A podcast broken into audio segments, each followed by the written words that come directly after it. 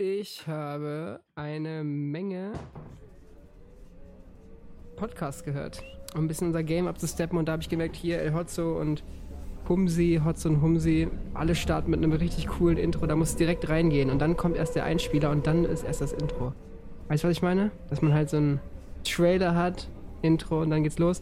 Deswegen will ich dich direkt mit was hitten. Wie Mike Tyson. Und zwar ich in der U-Bahn in, in Berlin.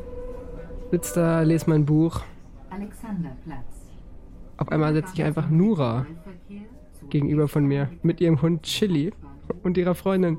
Und Anna und ich gucken uns so an. Und keiner wollte so zeigen und ich konnte mich so nicht mehr konzentrieren zu lesen. Und der Hund von Nura chillt auf meinem Bein. Und Nura so, ja, der ist ganz echt ganz korrekt. Und ich habe einfach nur in meinem Kopf gehabt, jetzt nichts Uncooles machen. Bloß nichts Uncooles machen. Bitte nicht. Einfach einen kurzen Talk mit Nura gehabt. Wir sehen ja, der Hund macht nichts. Ja, ja, kein Problem. Schnell mein Buch weggelegt, weil ich auch echt sagen musste, ich hatte in dem Moment das Gefühl, ähm, Buchlesen war irgendwie nicht so cool. Weiß ich auch nicht. Normalerweise finde ich es immer cool, aber in dem Moment nicht.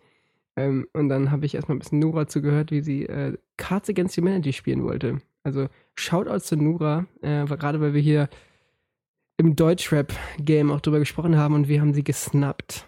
All-Star Nura natürlich ganz vorne mit dabei. Ich habe mir das Album direkt nochmal gegeben.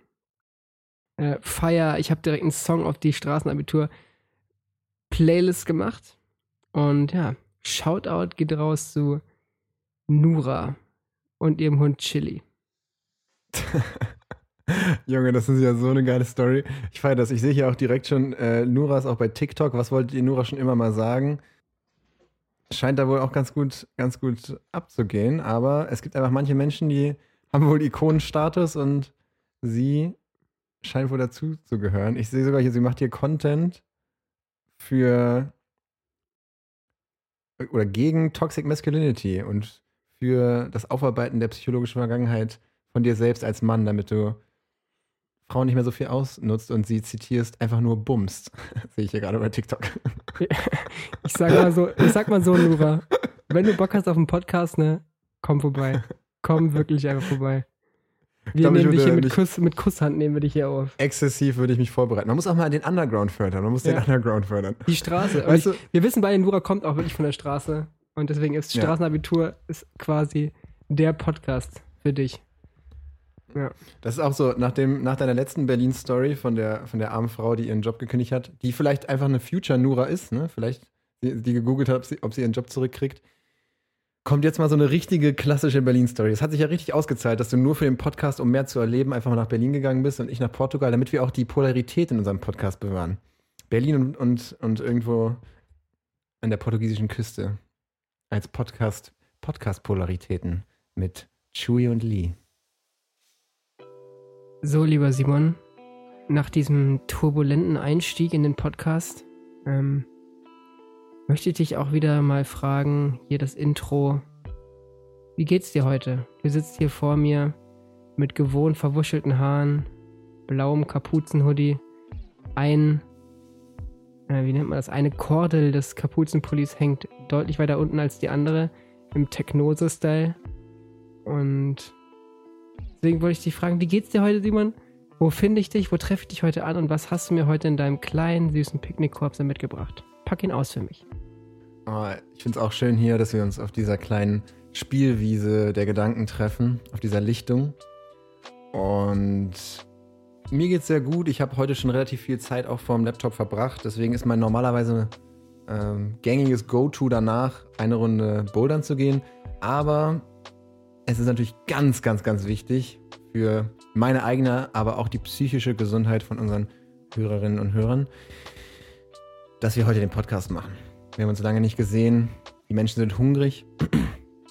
Und eine Sache, du hast direkt eine kleine Story mitgebracht aus Berlin. Ich wollte auch direkt eine kleine Geschichte mitbringen.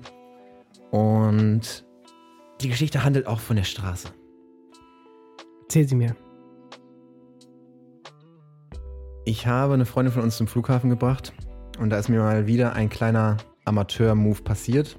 Aber wichtig ist auch nicht, welche Fehler einem passieren, sondern wie man ihnen gegenübersteht.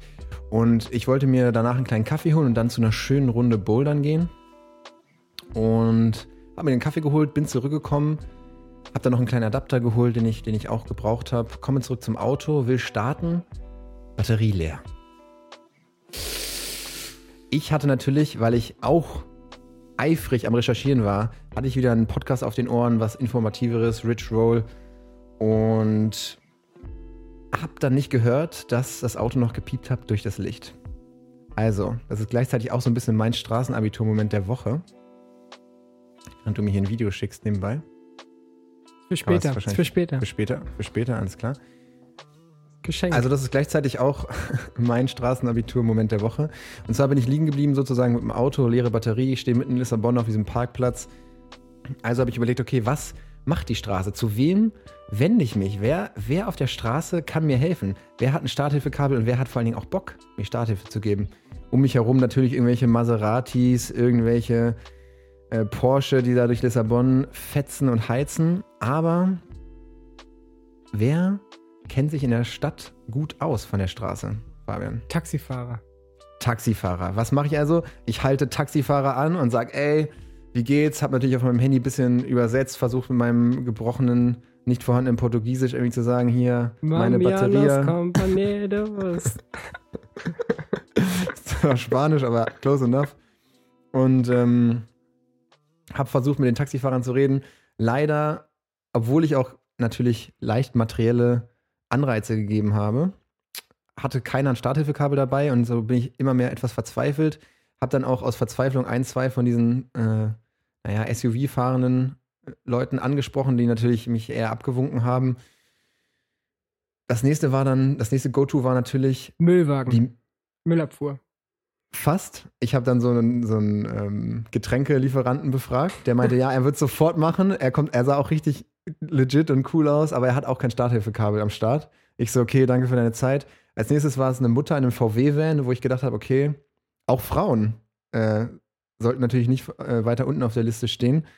Aber letztendlich auch ein OG der Straße, der mir geholfen hat, der Hausmeister vom Gebäude hinter mir, der noch eine Batterie zum Laden und, ähm, und ein Starthilfekabel beides da hatte und dann zu mir gekommen ist, mit mir entspannt das Auto gestartet hat. Das war schon wieder geil. Ich habe kurz überlegt, ob ich ein bisschen verzweifle, weil ich dachte mir auch so, oh, scheiße, ey, was mache ich jetzt? Und ich hatte echt keinen Bock, mich abschleppen zu lassen und irgendwie Geld dafür zu bezahlen, was auch immer. Naja, long story short, habe ich dann beim Boulder Place geparkt und wurde da abgeschleppt. Weil ich einfach irgendwo geparkt habe, wo man nicht parken durfte. Und da war irgend so eine Mauer und auf, alle haben da geparkt und ich habe auch da geparkt und ich wurde einfach abgeschleppt, warum auch immer, vielleicht, ich weiß es nicht. Und dann wusste ich einfach nicht, ich bin zurückgekommen von, von, vom Klettern und das Auto war einfach weg. Dann habe ich gedacht, okay, Zahn um Zahn, Auge um Auge, vielleicht wurde es einfach geklaut, keine Ahnung. Aber irgendwann hat mir dann ein Typ Fotos gezeigt von Leuten, die es abgeschleppt haben. Aber ja, long story short, ich hatte echt eine harte Zeit mit dem Auto, aber es hat alles geklappt. Ich habe es zurückbekommen und ähm, konnte es dann irgendwo in so einer zwielichtigen Tiefgarage abholen, weil es von so einer privaten Firma weggenommen wurde. Also ich könnte mir auch gut vorstellen, dass das vielleicht so ein Scam ist mit dem Schrottplatz, der da gegenüber ist, der dann die Leute anruft und sagt, hier, die parken falsch. Aber wer weiß, jeder muss auch irgendwie an sein Geld kommen. Also Wie hast du die denn gefunden? Weil die haben doch jetzt nicht deine Telefonnummer hinterlegt, oder? Genau, aber gut, wenn, okay, gehe ich noch mal kurz tiefer rein. Ich habe natürlich dann gedacht, Tauche okay, ab. pass auf. Ich tauche kurz ab. Spring in das Mario-Gemälde. Oh. Ich spring kurz in das Gemälde. Also du siehst mich, ich komme aus der Boulderhalle. Ich hatte auch alle meine Sachen im Auto gelassen und es hat angefangen zu regnen und ich war nur im Hemd. Und ich war so, ja, okay, chill ich zum Auto, komm dahin, das Auto ist weg. Ich so, ah, okay, shit. Dann gehe ich zum nächsten äh, Autofahrer, der in der Nähe war, der mich ranwinkt und mir Fotos zeigt, wie so Leute das abschleppen. Der sagt an seinem gebrochenen Englisch, dass es nicht die Polizei ist. Ich so, okay. Ich rufe erstmal bei der Polizei an, die sprechen nur Portugiesisch. Dann gehe ich zu so einem Portier von so einem Gebäudekomplex, versuche ihm mit Händen und Füßen irgendwie zu erklären, dass mein Auto abgeschleppt wurde. Dann ruft er für mich bei der Polizei an, dann sagt die Polizei ihm, Jo, Digga, kein Plan, Mann, das ist außerhalb unserer Jurisdiktion, weil das genau an der Grenze zu dem nächsten Gebiet ist, weil das, das ist hinterm Flughafen.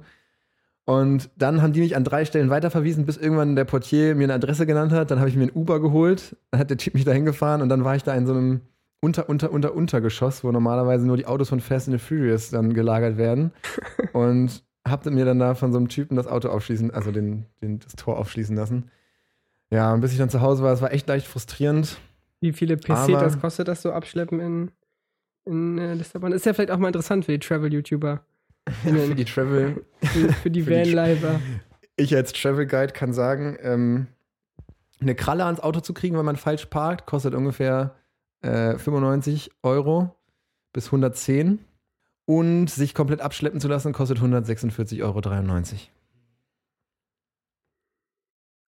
Muss ich erstmal schlucken. Ja, das muss ich auch erstmal schlucken. Vor allen Dingen, weil ich noch gedacht habe, okay, vielleicht hole ich mir demnächst irgendwie mal ein neues Handy, weil ich das auch benutzen will, so ein bisschen für eigene Arbeit in Anführungsstrichen und Social Media etc. Und dann dachte ich mir, ja gut, das war jetzt schon mal die Hälfte vom Preis. Hätte ich mir auch sparen können. Aber naja. Aber gut, trotzdem, der, die, das, was ich möchte, was die Leute mitnehmen, nicht verzweifeln. Es gibt Leute, die einem helfen. In der Welt gibt es noch gute Menschen und fast keiner, also eigentlich keiner davon konnte Englisch. Und alle, die Englisch konnten, haben mir nicht geholfen und die tatsächlichen Einheimischen haben mir geholfen. Ich habe sogar dem Hausmeister auch noch den, ich habe ich hab, äh, gesagt, hey, 10 Euro, wer mir hilft, äh, kurz für die Zeit bei den Taxifahrern. Dann habe ich ihm das noch gegeben. Er so, nein, nein, auf keinen Fall, auf keinen Fall. Ich ihm noch so alter, in alter Manier in die Tasche gesteckt. Habe gesagt, einfach danke. Jakob und ich haben es immer genannt, die Propheten. Als wir auch liegen geblieben sind, gab es immer Propheten, die gekommen sind. Und Hatte ich auch. Hatte, ja, und ich hatte einmal den Hausmeister-Propheten und den Portier, Portois-Propheten. Mosby war das. Der alte Portier Mosby. Aber jetzt, ich glaube, also ohne jetzt den äh, unseren HörerInnen hier einen Floor ins Ohr zu setzen, ähm, ich glaube, ich habe gerade einen neuen Albtraum. Und zwar liegen zu bleiben auf so einem Flughafenparkplatz, wo die ersten fünf Minuten kostenlos sind und danach jede Minute 100.000 Euro kostet. Ich glaube, wenn man da liegen bleibt, ist echt, das ist mein neuer Albtraum. Da würde ich Schweißgewalt aufwachen. Fabians persönliche Hölle. Du siehst einfach, alle sind so in Hektik, keiner kann dir helfen. Und du stehst da und willst irgendwas von Starthilfe erzählen. Und die Uhr tickt einfach, dein Konto geht leer. Und irgendwann, Tick, tick, tack. irgendwann mu- musst du dann arbeiten im, im Flugzeug, im, Im. Flughafen, ja. Im Baggage Claim. Aber nicht bei dem normalen Baggage Claim, sondern da, wo die Sachen herkommen, die verloren sind, wo nur Leute ankommen, die sich beschweren. Für immer. Weil dann das musst du abarbeiten. Die Seele den, an den Flughafen verkauft. Aber naja, gut, so viel. Das wollte ich noch, war so eine kleine Geschichte. Ähm, kleine, hoffentlich eine kleine Inspiration, auch immer dran zu bleiben. Und ja, Fabian, wo erwische ich dich denn heute? Wie geht's dir? Ja, Wo also kommst du her? erstmal muss ich jetzt hier ganz kurz was verifizieren, weil man weiß, ähm, das nennt man in der Wissenschaft Triangulation. Je mehr Quellen man hat, desto besser, je mehr Perspektiven. Und du hast hier eine Geschichte gedroppt, die hat mich tief, tief, tief ähm, irgendwie getroffen. Und zwar die Geschichte von Weihnachten. Und wie ist Weihnachten eigentlich entstanden? Und jeder weiß natürlich, ja, Weihnachten von Coca-Cola und Weihnachtsmann und so. Aber wie ist es denn anders gewesen? Und du hast mir gesagt, dass äh, die Geschenke auf die Fliegenpilze zurückgehen von einer, ja, von einem Ritual der Sami, also der indigenen Völker des Nordens. Und das habe ich jetzt äh, nicht so richtig geglaubt am Anfang, aber es hat sich bewahrheitet, denn ich habe äh, es auch jetzt gelesen. Und ähm, ich habe sogar noch weiter gelesen, dass es diese, also in diesem Ritual war es auch üblich, dass die ähm, Wissensträger der Sami durch den Schornstein geklettert sind, in die Häuser der Sami und äh, da psychedelische Pilze verteilt haben. Äh, das heißt, dieses durch den Schornstein kommen ist auch ein, ein, ein. Teil, ein Puzzleteil dieses Weihnachten und natürlich die Rentiere, die das heiligste Tier sind der Sami, die dann aufs übelste, ja, wie soll ich jetzt sagen, verkauft wurden da als irgendwelche angeketteten Rentiere, die dem Weihnachtsmann dienen, obwohl es eigentlich genau andersrum war. Weil die Sami bewegen sich immer mit den Rentieren zusammen. Na, jedenfalls äh, habe ich gelesen in dem Buch, dass Jingle Bells wahrscheinlich die Apokalypsen-Hymne der Sami ist. Und da musste ich an dich denken und an dieser Stelle kann ich bestätigen, Weihnachten kommt von den Fliegenpilzen, wurden zu Geschenke, diese, diese, das Ritual, durch den Schornstein zu kommen, vom Nikolaus, vom Weihnachtsmann, kam durch diese, durch diese psychedelische Pilzzeremonien der Sami und die Rentiere sind ja sowieso da beheimatet. Also, Wahnsinn. Ähm, jetzt können wir auch mal wieder sagen, nicht nur Weihnachten ist alles eine Lüge, sondern wie war es denn eigentlich wirklich? Und das alles ist nur passiert und da haben eine Menge Leute mit, oder wenige Leute eine Menge Geld gemacht. Und zwar nur, weil es nämlich äh, Menschen gab, die andere dazu eingeladen haben, bei diesen Zeremonien mitzumachen, obwohl die eigentlich heilig waren. Also muss ich einfach jetzt mal hier kurz erzählen, äh, weil das Ja, hat, ja, mich beschäftigt. Ich weiß auch, wie du mir geschrieben hast, dass du nochmal eine zweite Quelle dazu brauchst. Und äh, es ist schön, dass die jetzt ihren Weg auch zu dir gefunden hat. Und ja, das Ganze hat sich dann natürlich auch noch vermischt mit irgendwelchen christlichen Traditionen etc. um die Zeit herum und die natürlich auch alle nicht alle verschoben sind. Aber ja, letztlich war das auf jeden Fall ein Einfluss und ich finde es cool, dass wir da jetzt mal wieder eine weitere Verifikation bekommen haben. Und deswegen ist auch der Aufruf, Aufruf an alle, das gute alte Fliegenpilz-Gyros-Rezept immer mal wieder auszupacken und zu ehren natürlich auch. Das ist eine der wichtigsten Sachen ähm, in meiner, meinem Fortschritt des Lesens des Buches Braiding Sweetgrass bin ich immer wieder mehr in der Dankbarkeit und in der Kultivierung auch mal was zurückzugeben. Und wenn man nichts zu geben hat, dann gibt man Dankbarkeit. Und denkt dran, den Fliegenpilz vorher einmal zu fragen, ob er gepflückt werden will oder nicht. Und niemals den ersten zu pflücken. Niemals den ersten zu pflücken.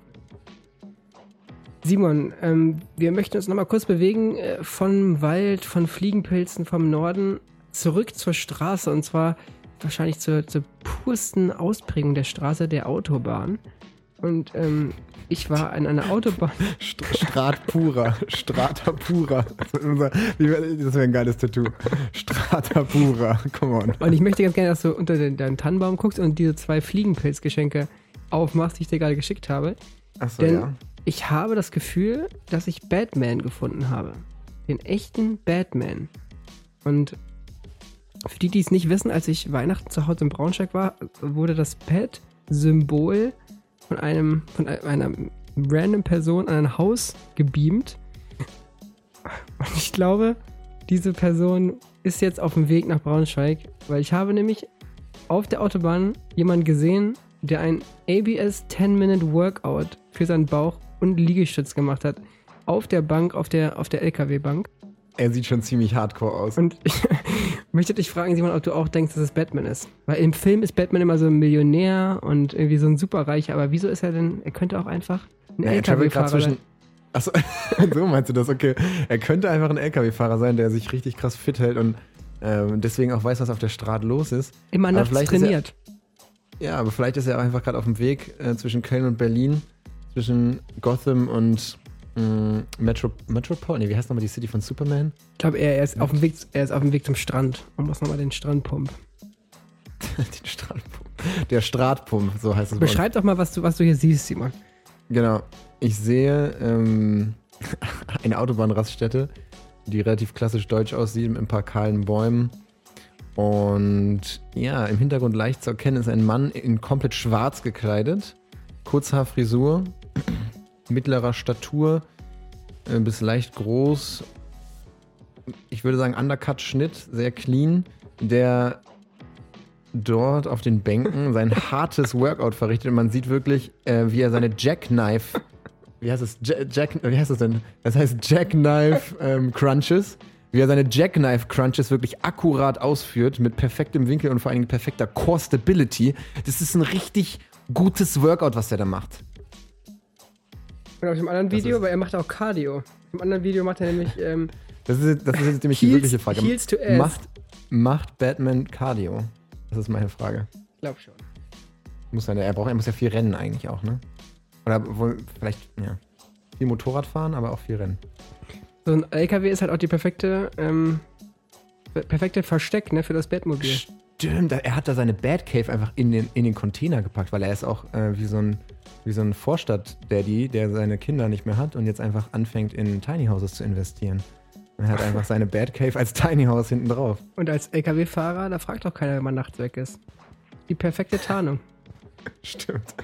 Wie viele Schmuggel passieren auf der Straße oder hier am, am Hafen? Also er ist quasi in den Hotspots zwischen den Städten unterwegs. Transeuropa, Transatlantik wahrscheinlich. Hafen ist auch irgendwie so eine Sache, die ich warum auch immer auch mit Batman verbinde. Ja.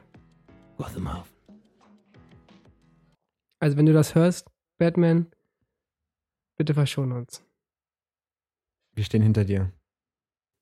Und denk dran, du stirbst entweder als Held oder du lebst lang genug, um der Bösewicht zu werden. So ist es. Simon, guck nochmal in deinen Picknickkorb. Was ist dann noch, neben, dann noch so drinnen neben der veganen Brotstulle mit ähm, den gesalzenen Sesamkörnern und, und der, der Karotten, dem Karottenlachsdressing. Was ist da noch so drinne? versteckt sich da? Mhm. ähm, was sich bei mir noch versteckt, ist so ein kleines interconnectedes, verwobenes Thema. Und zwar habe ich mir hier aufgeschrieben, jemanden so sehr lieben, dass man anfängt, die Dinge zu lieben, die er liebt. Ähm, das hat mich in, in, in, längerer Zeit schon beschäftigt, weil auch ein guter Freund von dir äh, mir, habe ich, glaube ich, schon im, im letzten Podcast gesagt, eine Playlist geschickt hat und da ein Song drin war, von dem ich meinte, ey, krass, dass, dass du den da reingepackt hast. Und dann hat er einfach gesagt, ja, den habe ich nur da reingepackt, weil du den mal so hart mitgerappt hast, mit so viel Enthusiasmus, dass ich den einfach so angefangen habe zu feiern. Da musste ich viel darüber nachdenken. 10% Luck, 20% K. Nein, es war nicht Remember the Name. Ähm, aber ja, generell einfach, dass wenn man so einen Menschen hat, den man liebt, irgendwie das eigene Kind oder Partner oder Freund oder was auch immer, dass man so anfängt, die Dinge zu lieben, die er auch liebt. Und dann musste ich halt auch drüber nachdenken, weil du, weil das ist einfach so dieser. Fängst du schon an, Moos zu lieben? Genau, und die Core, der, der Core-Hintergrund da, dahinter ist einfach, dass das so ein Grundenthusiasmus ist, mit dem man Dinge erzählt. Und ich habe das Gefühl, dass ich das manchmal vergessen habe. Manchmal schämt man sich auch irgendwie für die Dinge, die, die, die man selber mag oder man denkt, das ist irgendwie nicht interessant. Und wenn man aber Dinge für Dinge einfach eine richtig krasse Euphorie verspürt und das jemand anderem so vermittelt, ist eigentlich das Thema völlig egal.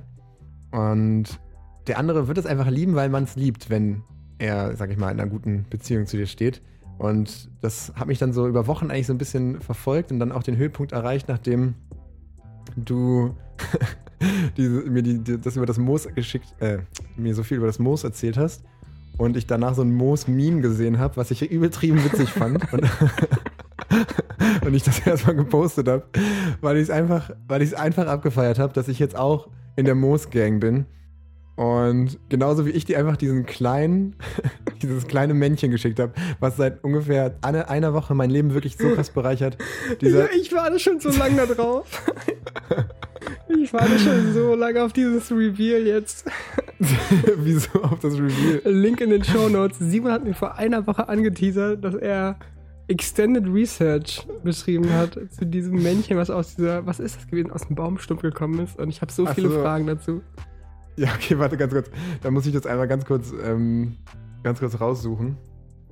Aber es geht auf jeden Fall um einen Kanal, der einen, der eigentlich nur Videos zeigt von so einer, so einer Art Puppe, die aus einem Tuch besteht, wo feste Hände, ein Kopf und Beine dran sind.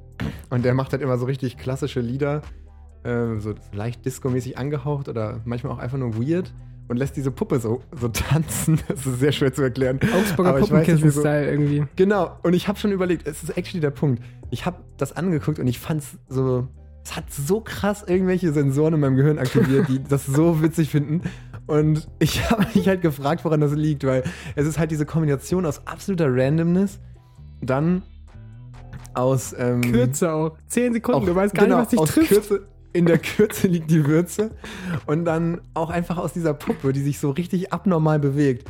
Und dann habe ich weiter, äh, habe ich weiteres Research dazu betrieben und es ist so, dass dieser Mensch, das ist die Puppe von seiner Oma und er hat die irgendwann mal gefunden in ihren alten Sachen, hat dann so ein Video hochgeladen, wo er so tut, als ob er die aus dem Boden ausgräbt.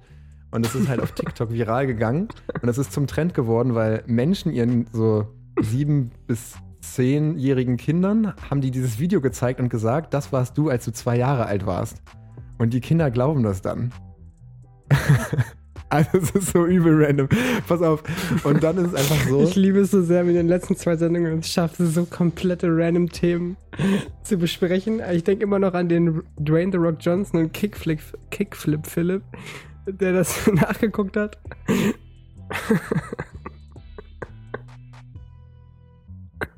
Der Algorithmus denkt sich auch so. Simon? What are you doing? Auf jeden Fall, ähm, ich hab's schon. Auf jeden Fall bin ich dadurch auch einfach. Sag den, Kanal, äh, sag den Kanalnamen nochmal. Genau. Der, der Kanalname ist Mestre Encinador mit einem Unterstrich dazwischen. Und er postet halt Videos von diesem, von diesem kleinen Wesen. Ich hab's Quentlin getauft weil ich nicht wusste, wie es heißt. Genau, und es hat einen Rolling Stone-Artikel. Und dieser TikTok-Trend, wie gesagt, geht darum, dass man Menschen das Video zeigt, also Kindern, mh, vorzugsweise die Eltern der Kinder, und sagt, dass die dieses Baby sind, als sie noch klein waren. Und das ist von einem brasilianischen Künstler, der Jonathan oder Jonathan Oliveira heißt. Und es wurde schon über fast 10 Millionen Mal angeguckt auf TikTok. Und sein Name Mestre Ensinador heißt Master Teacher. Und diese Puppe ist ein starker Gnom, dessen Name Tibur Tiburcio ist. Und sie hat zu seiner, ja, ich übersetze mal frei hier, zu seiner Großmutter gehört, weshalb er sie so sehr mag. Und er sagt, dass die, die Videos, die Inspiration für seine Videos kommt von Gott. Und Jesus. Jesus. Und ich besser genau, Jesus jetzt gibt, es, jetzt gibt es auch TikTok, eine Menge TikTokers, die sich eben als Tiburcio verkleiden und seine graceful gestures, also seine grazilen und wunderschönen Bewegungen nachmachen. Und ich muss sagen, ich mache es auch schon. Ich fange schon so an zu tanzen, weil diese gnomischen Bewegungen einfach so ultimativ witzig sind. Und Frage, Ähm, Frage. Wenn ich mich ja. als Tiburcio verkleiden würde, Ja. ja, würde meine Wahrscheinlichkeit ins Berghain zu kommen steigen oder sinken? ich glaube leider sieht man ein bisschen, nach KKK Das aussieht. ist eine Community-Frage aber jetzt hier. Aber ich glaube, wenn der, ich glaube, wenn der, äh, wenn du, wenn du, du müsstest einfach dem Türsteher vom Berghain folgen und gucken, ob er Follower von Maest, vom Maestro ist.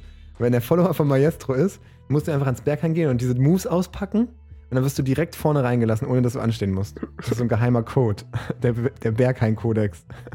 Also ich glaube, dass das so ist, dass wenn man als Maestre Encinador verkleidet ankommt, gibt es ein Special Entry, einen einen Eingang, wo man dann quasi vom Dach runtergelassen wird wie eine Marionette und dann quasi reinfliegt. Also dann, jede Stunde kann ein Maestro Encinador ins Berghain fliegen. Aber das wissen nur die, die Mitglieder, MitgliederInnen des geheimen Lotus, des, des weißen Lotus. Und ja, das Geile ist auch, ich bin über diesen, über dieses kleine Männchen zu so einem, zu, zu einem Meme-Song gekommen, den es natürlich schon seit Jahren gibt und der ursprünglich, glaube ich, einfach ein normaler 80s oder 90s-Song ist oder so. Müsste ich nochmal researchen, aber das finde ich jetzt nicht so. Aber es ist, geht um den Song Shooting Stars, den ich dann auch mal auf die Straßenabitur-Playlist packe. Und zwar ist das dieser.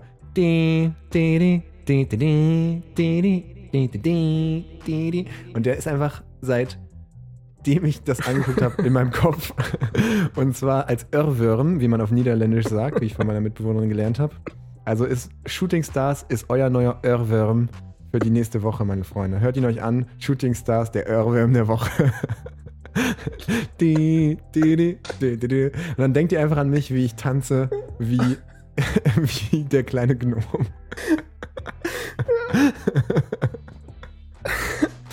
Mann. Der Irrwürm. Äh. Oder wenn du von, ich glaube, wenn du weiter aus dem Norden kommst, dann sagst du Irrwürm. Aber ja. Irrwürm. Oh, das war wirklich, das hat meine Woche einfach Milliarden Prozent besser gemacht. Oh, aber was hast, was sehe ich denn da gerade im, im Picknickkorb? Hast du da etwa noch eine Spezialsoße mitgebracht, Fabian? Ja, ich habe hier so eine vegane Mayonnaise ähm, und die möchte ich ganz gerne mit dir teilen. Und zwar, es kommt mir jetzt zu einer Premiere, zu einer ganz besonderen Premiere. Und zwar spielen wir das erste Mal ganz offiziell Nice. Oder? Scheiß. Nice, nice, nice. Oh, scheiß.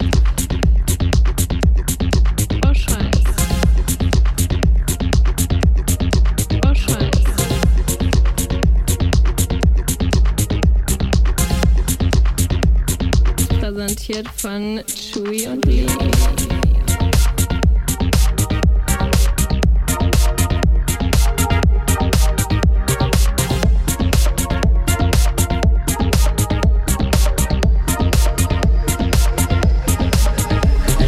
Das Leben ist keine Grauzone. Simon, es geht um ein Thema, was mich sehr, sehr beschäftigt. Ähm, immer wenn ich zu Hause bin, aber immer wenn ich auf Reisen bin auch. Ich dachte jetzt schon, du fängst ja auch an, Sit-Ups zu machen. Und zwar geht es um äh, die Dicke von Kissen zum Schlafen. Und zwar ist es nämlich so, dass in Hotels, das ist nicht so, als ob ich da besonders oft wäre, aber wenn ich mal in einem Hotel übernachte, dann ist das Kissen immer sehr dick, dass wenn ich das Gefühl habe, ich mich drauflege, mein Hals irgendwie um 45 Grad nach oben steht und das ist sehr, sehr ungemütlich. Und ich habe aber jetzt schon öfter gehört, dass mein privates Kissen der Wahl in meinem Bett ähm, ist quasi, also wie so ein Wasserbett, wo, also da ist fast, es ist nicht fest, sondern also sehr flauschig. Das heißt, wenn ich mich drauflege, dann sinkt mein Kopf ein. Das heißt, der Winkel von meinem Kopf wird viel flacher, spitzer, flacher. Ähm, und das ist, ich würde immer, also ich würde immer sagen, in jedem Hotel, in jedem Fünf-Sterne-Hotel, Leute, macht ein weiches Kissen, wo ich mich chillig reinlegen kann und nicht diese riesen Dinger, die es immer gibt, worauf ich nicht schlafen kann, was mich dazu führt, dass, äh, was mich dazu bringt, dass ich dann halt die Kissen einfach wegschmeiße, also vom Bett runter oder beiseite schiebe, weil ich dann lieber auf der Matratze schlafe als auf so einem dicken Kissen. Und das ist aber irgendwie so eine unpopular Opinion und deswegen wollte ich dich mal fragen, Simon. Wie stehst du zu Dicke und Konsistenz bei Kissen? Kopfkissen natürlich, ne? keine Fußkissen, Kopfkissen. Keine Fußkissen. Also, ich mag meine Kissen wie ein Skater den Bordstein mag zum drüberfahren und zwar flach. Und ich sehe das genauso wie du. Ich kriege davon auch einen sehr, sehr steifen, kaputten Nacken und ich verstehe auch diesen Hype um hohe Kissen nicht, weil es ist einfach nur problematisch, wenn man actually schlafen will. Ich verstehe, dass dickes Kissen geil ist, wenn man sich hinsetzen möchte und anlehnen möchte.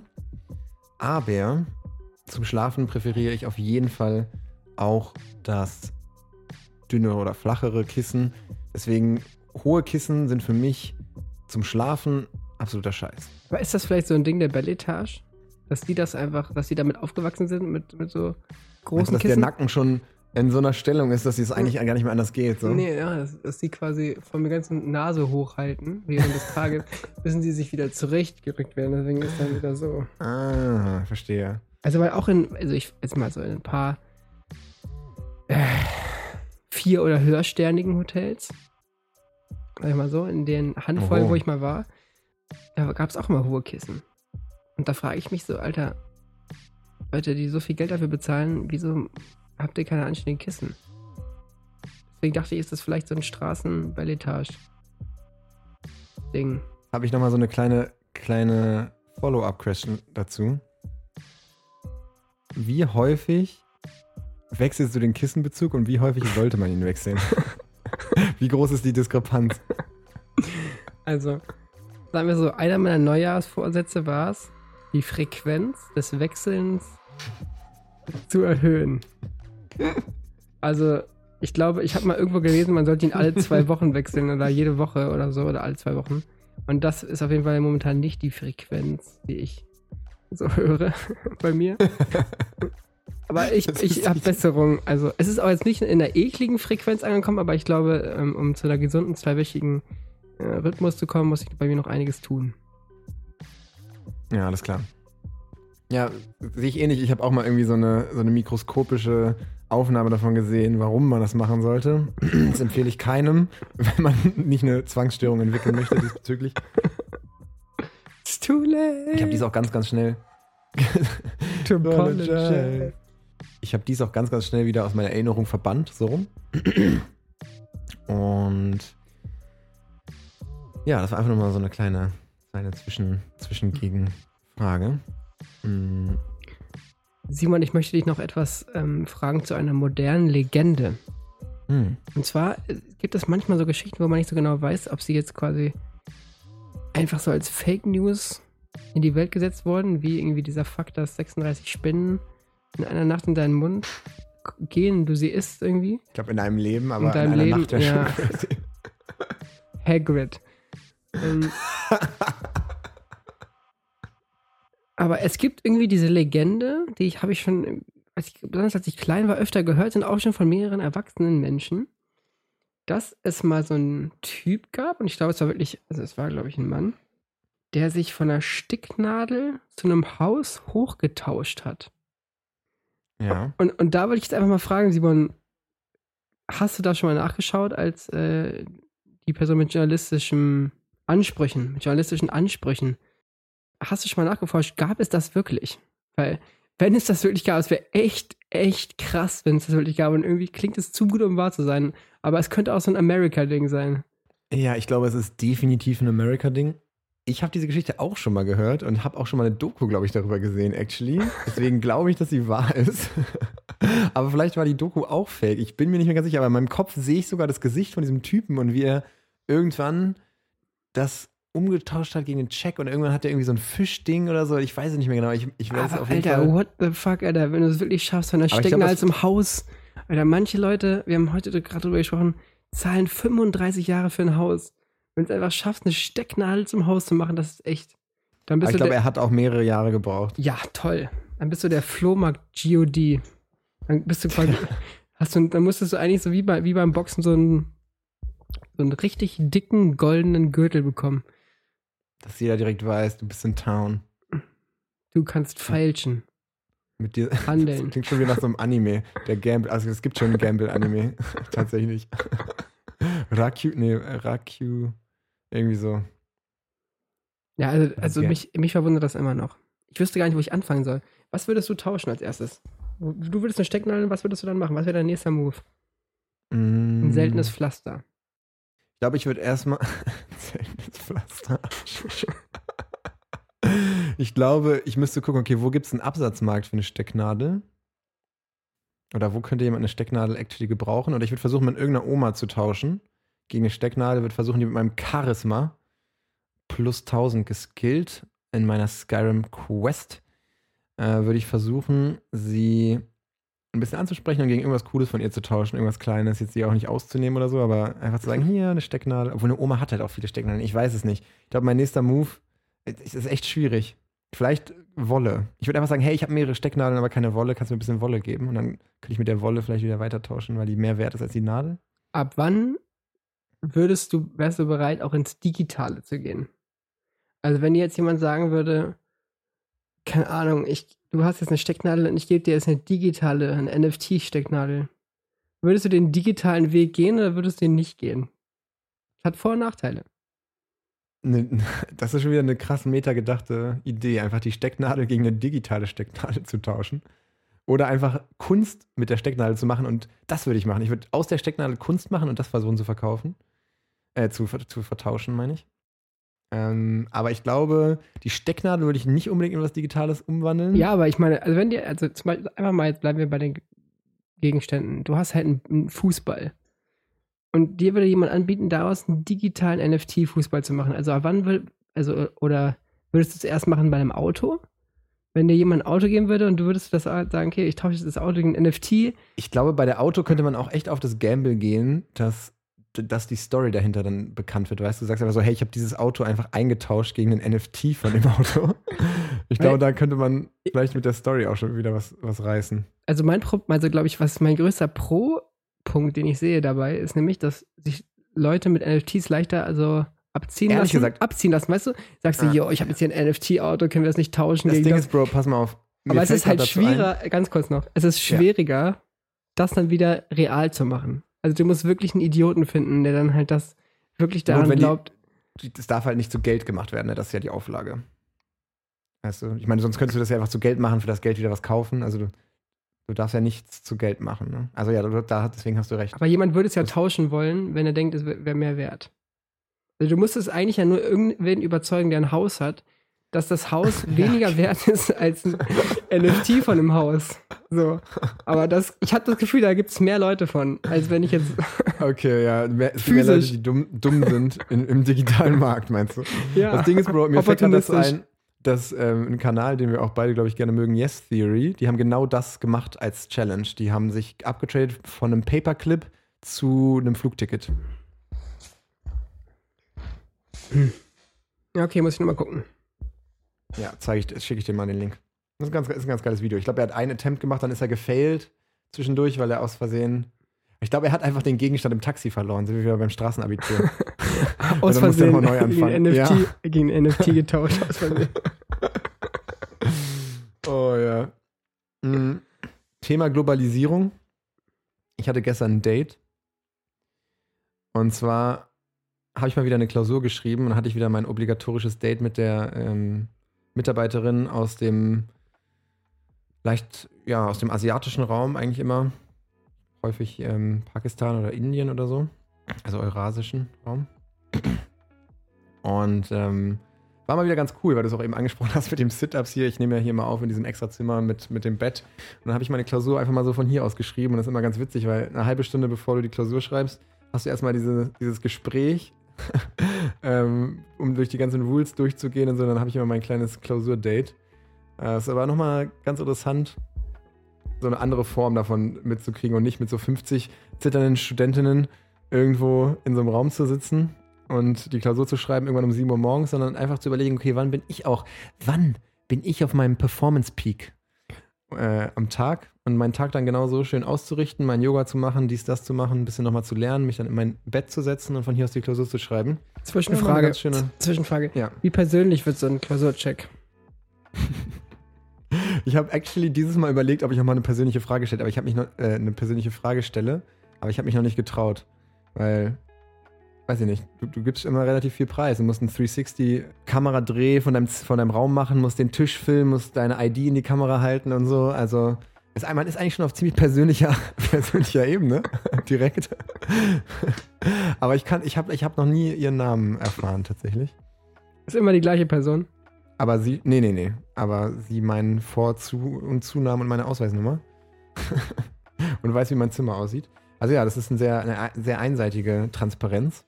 Aber vielleicht frage ich nächstes Mal mal so, hey, wie geht's dir eigentlich? Vielleicht lockert das auch die Stimmung auf. Ja, oder es spannt sie echt an. Ich habe hier noch 100 Stück heute, Alter. Get it, over with. Aber es ist eigentlich auch, ich habe mich auch gefragt, wie datenschutzrechtlich abgesegnet das eigentlich ist, aber ist mir eigentlich auch egal. Vielleicht hole ich mir den Bachelor und gebe hinterher mal eine kleine Klage raus. Thema Klage, kurze äh, Fun Fact. Ähm, heute habe ich äh, mitbekommen bei mir auf der Arbeit, dass es einen Fotografen gibt, der einfach Bilder rausgibt für NGOs und dann später dagegen klagt, dass die NGOs die Bilder wieder rausnehmen sollen Yo.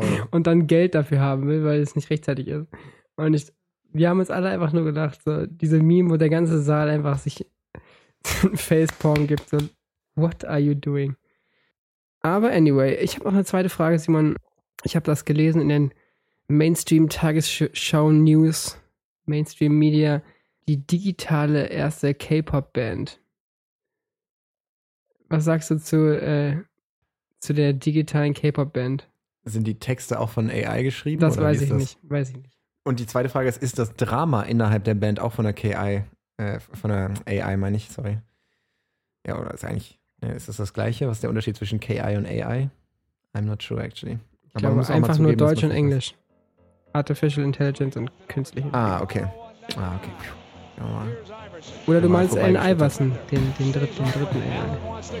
Den dritten, den einzig wahren Die Antwort. AI. Die Antwort. Oder du meinst die Antwort mit der Antwort? Die Band, okay. Das Spiel kann man unendlich weiterspinnen. Aber ehrlich gesagt, warum nicht? Ich habe mal so ein richtig langes Video darüber gesehen, war, ähm, als dieses ganze Thema mit künstlicher Intelligenz und der Kunstherstellung dieser entstanden ist, ähm, wo ein Künstler sehr groß und breit erklärt hat, dass künstliche Intelligenz die Kunst nicht einstampft und nicht kaputt macht, sondern es einfach ein weiteres Medium ist. Und deswegen, wieso nicht? Gefühlt sind die meisten Pop- Mainstream-Musikerinnen sowieso copy-pasted. Also von daher macht das eigentlich auch nichts, wenn da vielleicht nochmal sogar eine Innovation kommt durch eine künstliche Intelligenz. Eine, eine äh, übrigens Popmusikerin, auf die ich sehr viel gebe, die ich verteidigen würde. Bis auf meinen letzten, meine letzte Haarschuppe, Bis Ist- zum Abendbrot. ist Lady Gaga.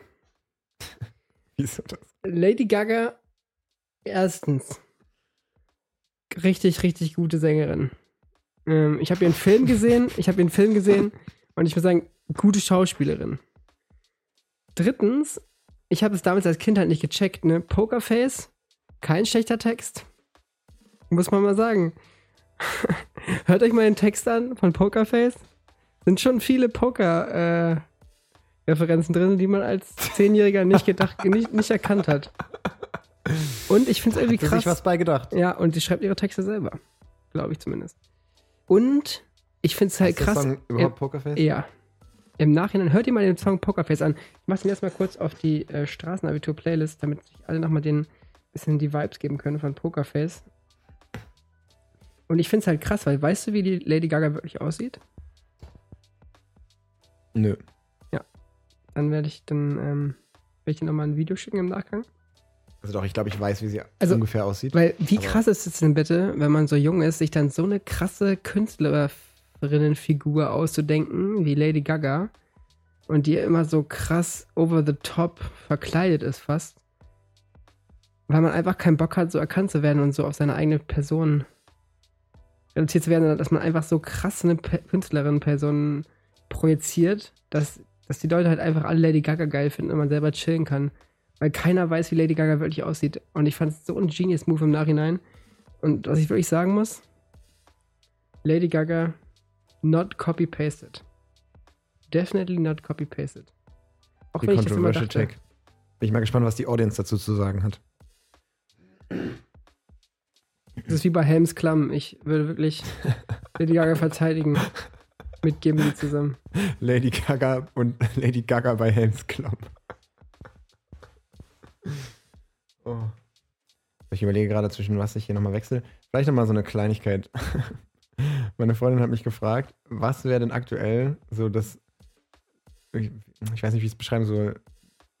wie ich es beschreiben soll. Das loweste der, oder das schlechteste der schlechten Dinge, die ich mir so reinziehen würde an so einem, in Anführungsstrichen, Cheat Day. Oder was wäre so das, das Schlimmste, was ich noch essen würde? Einfach weil ich trotzdem nochmal Bock drauf hätte. Und meine Antwort hat mich wieder mal zurück in die Kindheit geführt. So wie bei der Augsburger Puppenkiste.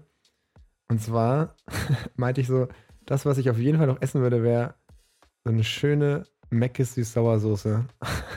Aber nur die Habe ich, Soße. ge- hab ich erst gegessen. Habe ich erst gegessen. Immer Ja, noch genauso und- gut. ja, Letz, letzte Woche Freitag. Letzte Woche Freitag. Pommes, Süß-Sauersoße, McDonald's. Ja. Äh, ich meine, ich würde mir nicht mal die Pommes unbedingt holen, aber einfach nur die Soße, um dann meine eigenen Pommes damit zu essen. Ich könnte mir vorstellen, ähm, also wenn du, lange die, keine gute Pommes mehr. wenn du die authentische wirklich Kindheitserinnerung haben willst, musst du auch die Pommes von Mc's holen, die halbkalten, labbrigen. Weil dann ist erst, das ist die Symbiose der Geschmacksnerven erst richtig vollendet. Und ich, ich habe jetzt mal ähm, ja eine Frage an alle TechnikerInnen oder BiologInnen unter euch. Also ich habe so ein bisschen im Gefühl, dass wenn man jetzt quasi eine Soße, so eine Sauersoße von Mac ist, einfach im Boden legen würde, über Jahrtausende, Jahrmillionen würde, glaube ich, das Plastik zuerst zerfallen, aber die Soße wäre immer gleich. Also ich glaube, die Soße ist sowas, die hat keinen, wie nennt man das, keine Halbwertszeit. Die, die würde für immer existieren. Also, Ich glaube auch, dass ähm, die Soße von McDonald's und Alkohol was gemeinsam haben. Und zwar, dass es beides Gifte sind, die direkt in deine Zellen reingehen können, weil die wasser- und fettlöslich sind. und somit direkt in dein Brain. Die, die können die Blut-Hirn-Schranke direkt überwinden. Und es ist, jetzt erzähle ich dir mal einen Fun-Fact, ein, Inter- was Interessantes zum Thema Alkohol. ganz kurz nochmal.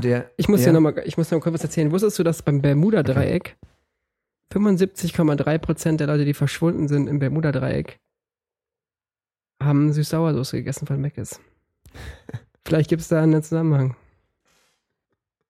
Lass ich einfach mal so stehen. Aber pass auf, jetzt kommt mein Fun Fact, dass Alkoholkonsum tatsächlich die neuronalen Wege stärkt, die dafür da sind, dass du Dinge immer wieder gleichzeitig, also immer wieder in der ähm, in, in Gewohnheit ausführst und impulsiver, weil es die Areale im Gehirn runterreguliert, die dafür da sind, dich zu regulieren und zu kontrollieren. Ne? Der Klassiker, oh, ich habe getrunken und das war ja gar nicht ich und äh, ich rede plötzlich immer lauter, weil ich mich nicht mehr so reguliere.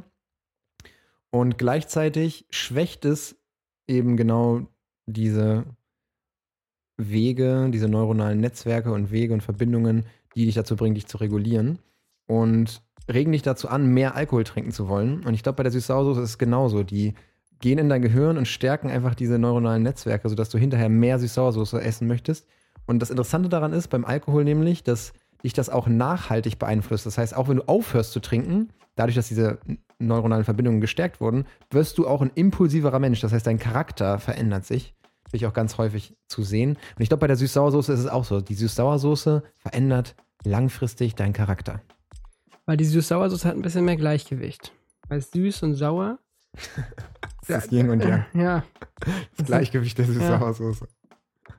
Also ich glaube, da, das ist nicht ganz so schlimm. Da kann man sich besser ausgleichen. Und ich habe auch schon mal gehört, dass Leute, wenn sie eine Standwaage ausführen und währenddessen Süß-Sauersoße essen, dass sie dann quasi ihr inneres Gleichgewicht gefunden haben. wenn sie einen reinen Geist aufweisen können. Was wäre denn so was richtig Lowes, was du, wo du eigentlich so denkst, oh, das kann ich eigentlich nicht mehr essen, so mit meinem ethischen, aber auch körperlichen Standpunkt, aber ich zieh's mir jetzt trotzdem rein. Also, Süß-Sauersoße ist auf jeden Fall viel zu. Also, das würde ich mir auch nochmal geben.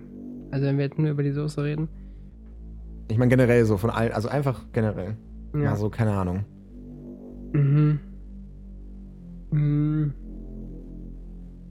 Kinderpinguin oder so. Ja, ich, also ich habe letztens wieder einen Knoppers gesehen. Fand ich eigentlich mal eine Zeit lang nicht so geil.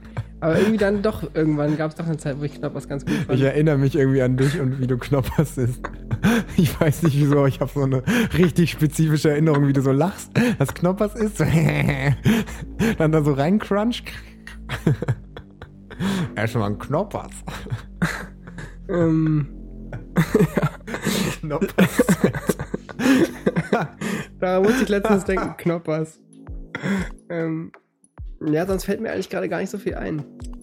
Mhm. Knoppers. Ich log einfach mal Knoppers ein. Mhm. Knoppers. Abends halb zehn in Deutschland. Ist Zeit für einen Knoppers. Ja, also ich sehe, wir haben auch jetzt schon echt ganz gut hier was weggegessen von unserem wunderschönen Picknick. Mhm. Meins ist auch schon Mhm. ein bisschen leerer geworden. Hast, hast du noch ein Dessert mitgebracht? Puh. Mm, Ich habe hier das hier als für dich noch als Dessert. Kannst du das sehen? Ist das Willem Dafoe? Ja, fast. Wer ist das? oh. Ähm, habe ich noch ein, ich, ein Dessert für dich? Muss ich noch mal kurz auf meinen. In meinen Ich habe noch das Dessert, das. Papa zu mir Mm. gesagt hat. Ah, Das habe ich dir schon erzählt, ne? Du bist der weiße Mike Tyson. Der weiße Mike Tyson. Ich weiß, ich will echt nicht gecancelt werden, bitte. Es war nur ein Joke. Ich sag hiermit, dass es nur ein Witz war, aber ich fand es einfach witzig. Ich, ich möchte doch noch mal den Bogen spannen. Ähm, Spann ihn auf. wie Legolas. Heute ein bisschen hier im Herr der Ringes Game drin. Ähm, und zwar hast du ja vorhin darüber gesprochen, dass dein Auto abgeschleppt wurde. Und das ist ja auch quasi eine Form irgendwie, dass dein Auto geklaut wird. Und ähm, an dieser Stelle möchte ich einer sehr, sehr guten Freundin von mir und einer der größten Fans dieses Podcasts ähm, mal etwas Raum bieten. Denn einmal äh, ging es letztens um ASMR, nochmal ein kurzer Side-Twist. Ähm, ein ASMR-Wahlgesänge. Äh, Patricia, natürlich wissen wir alle, dass du die Königin der Wahlgesänge bist. Also wer einen Wahlgesang-Tipp braucht, da kann vielleicht Patricia mal eine kleine Playlist zu machen. Ähm, und zweitens, wie fühlt man sich eigentlich, wenn einem was geklaut wird? Weil man ist quasi Straßenabiturientin, man, man belegt die Fächer, man hat Religion und Blätter, man hat Präsenz, äh, Zukunft und Vergangenheit. Und dann passiert es doch, man wird überlistet und man wird, es wird einem was geklaut. Wie fühlt man sich dann, Simon? Äh, auch in deinem Fall, wenn, man, wenn das Auto weg ist, hat man doch irgendwie das Gefühl, man wurde überrumpelt. Und ähm, gerade als Straßenabiturient habe ich das Gefühl, trifft das einen nochmal tiefer ins Herz. Ähm, deswegen müssen wir darüber, glaube ich, reden. Ähm, Teil des Präsens hier. Und ja, wie, fühl, wie hast du dich dabei gefühlt bei dem Auto? Als, als deine Also ich glaube- Identität wurde die angegriffen oder so? Also ich glaube, jeder Mensch hat ja so ein paar Go-To-Emotionen in verschiedenen Situationen, auf die er zurückgreift. Ich rede öfter mal darüber, aber bei mir ist eine große Emotion diesbezüglich Schuld. Und bei mir hat sich das natürlich erstmal ein bisschen an mich selber gerichtet. Ich habe gedacht, ah, ich hätte das sehen müssen oder ich hätte das besser machen können und äh, dann wäre ich nicht in diese Situation geraten oder ich hätte was verändern können. Und Schuld äußert sich bei mir meistens in so einem sehr unangenehmen Gefühl, relativ in meinem Zentrum. Und ich sag dann immer so ein bisschen zusammen, das ist so ein bisschen auch so ein leichtes, nicht wie so ein Ekel, aber so ein bisschen in die Richtung so, oh, es ist wie so ein Stich, so ein Dagger äh, in, in meiner Bauchregion. Ich möchte an dieser Stelle vielleicht noch ganz kurz ergänzen, dass es ein bisschen wie es im, wie im Sport ist. Es gibt immer wen, der besser ist als du. gibt immer jemanden, der ist noch mehr Straße als du. Und vielleicht nicht jetzt in diesem Moment, aber es vergeht eine Sekunde und eine bessere Straßenabiturientin ist äh, geboren oder auf der Welt oder entwickelt sich dahin. Also fühlt euch nicht schlecht, wenn was, wenn was geklaut wurde. Ihr seid trotzdem noch Teil der Straßenabitur-Gang und ähm, könnt weiter auch diesen Titel tragen. Vor allen Dingen muss man auch beachten, dass wir ja alle das wichtigste Rennen unseres Lebens schon gewonnen haben. Sieh mal, was sind die sieben Todsünden? Äh, Gier, Lust, Wrath, I don't know, wie, ich weiß nicht, wie das deutsche Wort dafür ist. Also Wollust, ja. Ist das Wrath? Nee, also wir haben nicht Lust, sondern Wollust. Eine unkontrollierbare Leidenschaft oder Sehnsucht. Ja. Besonders nach sexuellen Begierden. Ja? Gier und Lust. Ja, dann Völlerei. Ja. Ähm, ich muss mal ganz kurz googeln, was, was Wrath heißt. Zorn vielleicht. Ja, ich glaube, das ist Zorn. Wrath. So. Dann, ähm, mal schauen. Ist Neid eine Sünde? Ja, ja. Oder Eifersucht. ja. Eifersucht. Und Völlerei, Lust oder Wollust, Zorn, Neid, Also es fehlen noch zwei. Macht. So, so, ah, warte mal. Nee, nee, nee, nee. Hm, warte, ich muss, es gibt ein Anime über die Sünden. Oder wo die Sünden auch vorkommen. Bei Full Metal Alchemist kommen die auch vor. Und da gibt es, glaube ich, noch einen, der immer so, der immer so stinkt. Wahrscheinlich ist der, der immer nichts macht, der Ja. quasi, wenn man nicht arbeitet oder so, wenn man faul warm, ist. Warm, ja, sehr hart. Faulheit? Ja. Faulheit? Trägheit oder. Faulheit? Trägheit. Eine Sünde. I don't know, Trägheit. Okay. Das ist, das ist halt, du musst halt ein Hustler sein. Die übermäßige. Faulheit. Oder Unterlassung zu handeln und seine Talente auszuschöpfen. Also auch wenn du dein eigenes Potenzial nicht ausschöpfst, Das ist das Mindset. quasi eine Sünde. Auch dein eigenes Mindset. So kann man, wenn man sich das so rumdreht, dann finde ich es eigentlich schon wieder eine gute Aspiration. Aber okay, ich glaube, ansonsten liege ich, glaube ich, wenn man, vielleicht wenn man noch, ähm, wenn man nicht so wohlfahrtsmäßig unterwegs ist, weißt du? Wenn man nicht altruistisch ist. Ja, ja. Aber jetzt kommt noch zum letzten. Was ist noch? Die letzte. Weiß nicht. Hochmut. Kommt vor Hochmut. dem Fall. Ah, okay. Was ist Hochmut genau? Stolz, also wenn man so. Ah. Ah, Pride, natürlich. Pride. Ich bin so Ah. dumm. Pride, the sin. Escanor. Okay, welche trifft auf dich zu? Oh shit. Das könnt ihr mal eure, eure äh, engsten Freunde fragen, eure PartnerInnen. Ähm, und das könnt ihr mal als Antwort hier bei diesem Spotify Original Podcast und einfach schreiben. Weil es gibt, es gibt die Funktion bei Spotify. Schreibt doch mal rein, welche ist eure Todsünde? Ich wiederhole noch mal ganz kurz. Ähm, Neid, Völlerei, Gier, Wollust, Stolz, Trägheit und Zorn. Fragt eure Liebsten, Ich feiere das gerade, wie du so mit so richtig netter, toller, pädagogischer Stimme einfach sagt, was ist eure Todsünde? ich glaube, meine ist ähm, Wollust. Mir wurde Zorn aufge, aufgegeben. Achso, okay, aber okay, vielleicht müssen wir noch mal ganz kurz definieren, was Todsünde bedeutet.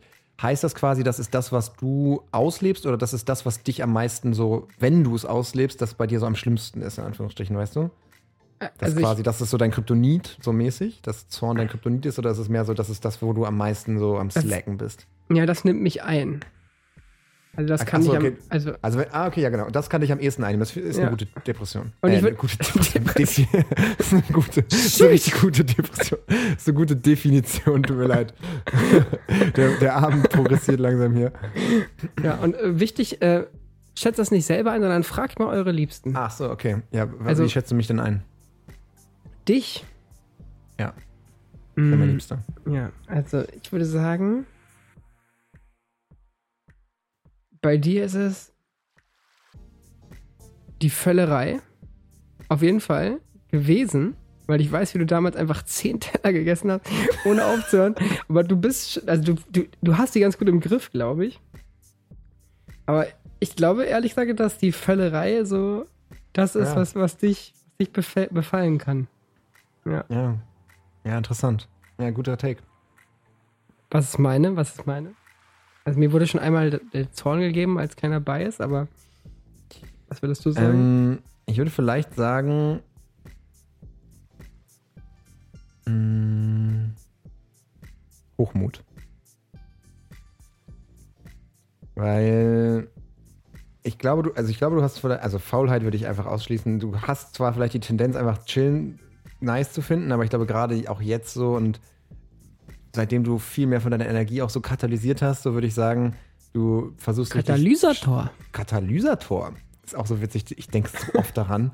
Ich denke so oft daran. Das ist so ein Teil von meinem Brain.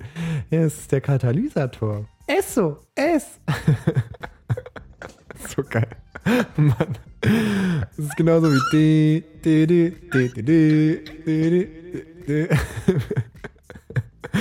Ja, genau. Also ich glaube, Faulheit ähm, kann dich theoretisch auch befallen, aber ich glaube, das hast du auch überwunden. Und Neid würde ich auf keinen Fall sehen. Völlerei eigentlich auch nicht. Du bist zwar ein Genießer, aber bei dir nimmt das nicht unangemessene Übermaße. Und ähm, geizig auf jeden Fall auch nicht. Aber ich glaube, Stolz ist was. Ich glaube, wenn, wenn, nicht, dass du besonders stolz bist auf Dinge oder so, aber ich glaube, du hast so, so eine krasse Integrität. Und wenn jemand so, so richtig das auf so einer bestimmten Weise trifft, dann kann ich das, vielleicht ist das auch dann das, was, was zu Zorn führt, weißt du? Ja. Dass äh, jemand so diesen bestimmten inneren Lebenskompass von dir versucht äh, wegzuschmeißen oder irgendwie anzugreifen und dann bist du halt so, nee, das, äh, das trifft mich zu sehr und deswegen gibt es eine Aktivierung. Ja, interessante Frage. Das nehme ich an, das nehme ich an. Da sehe ich dich auf jeden Fall ein bisschen mehr noch. Als großer Bruder auch sind wir wieder bei den. Da habe ich auch Feedback bekommen zum, zum, äh, zu den Family Systems. Äh, Es scheint auch ganz, ganz interessant einzuschlagen und inspirierend zu sein für unsere Hörerinnen. Das freut mich natürlich immer besonders. Simon, ähm, um jetzt den Podcast nochmal abzuschließen. Ja. Ich fühle mich immer auch ein bisschen in dieser Rolle ähm, reingedrückt, aber ich glaube, weil ich das selber mache, weil es mir auch ein bisschen Spaß macht. Ähm, Simon, was sammelt man bei Mario, Super Mario Galaxy? Was ist der große, das Geschenk, was man bekommt? Hm. Sind es A. Pilze? Oder sind es B. Hüte? Oder sind es C. Sterne? Ich glaube, ich logge ein Sterne. Kannst du hier nochmal diese Musik dann auch machen? Dü, dü, dü, dü. Ähm, ich, da liegst du genau richtig, Simon. Es sind Sterne und genauso wie Super Mario auch Sterne sucht, suchen wir hier auch Sterne. Also, wenn ihr ein paar über habt, gebt sie uns. Ähm, wir nehmen ein, wir nehmen zwei, aber am liebsten nehmen wir fünf. Und ähm, damit entlassen wir euch in die nächste Sendung. Springt in ein Gemälde, sammelt ein paar Sterne, schenkt sie uns und wir bereichern euch mit psychedelischen ähm, Kaminpilzen des Sami-Volks.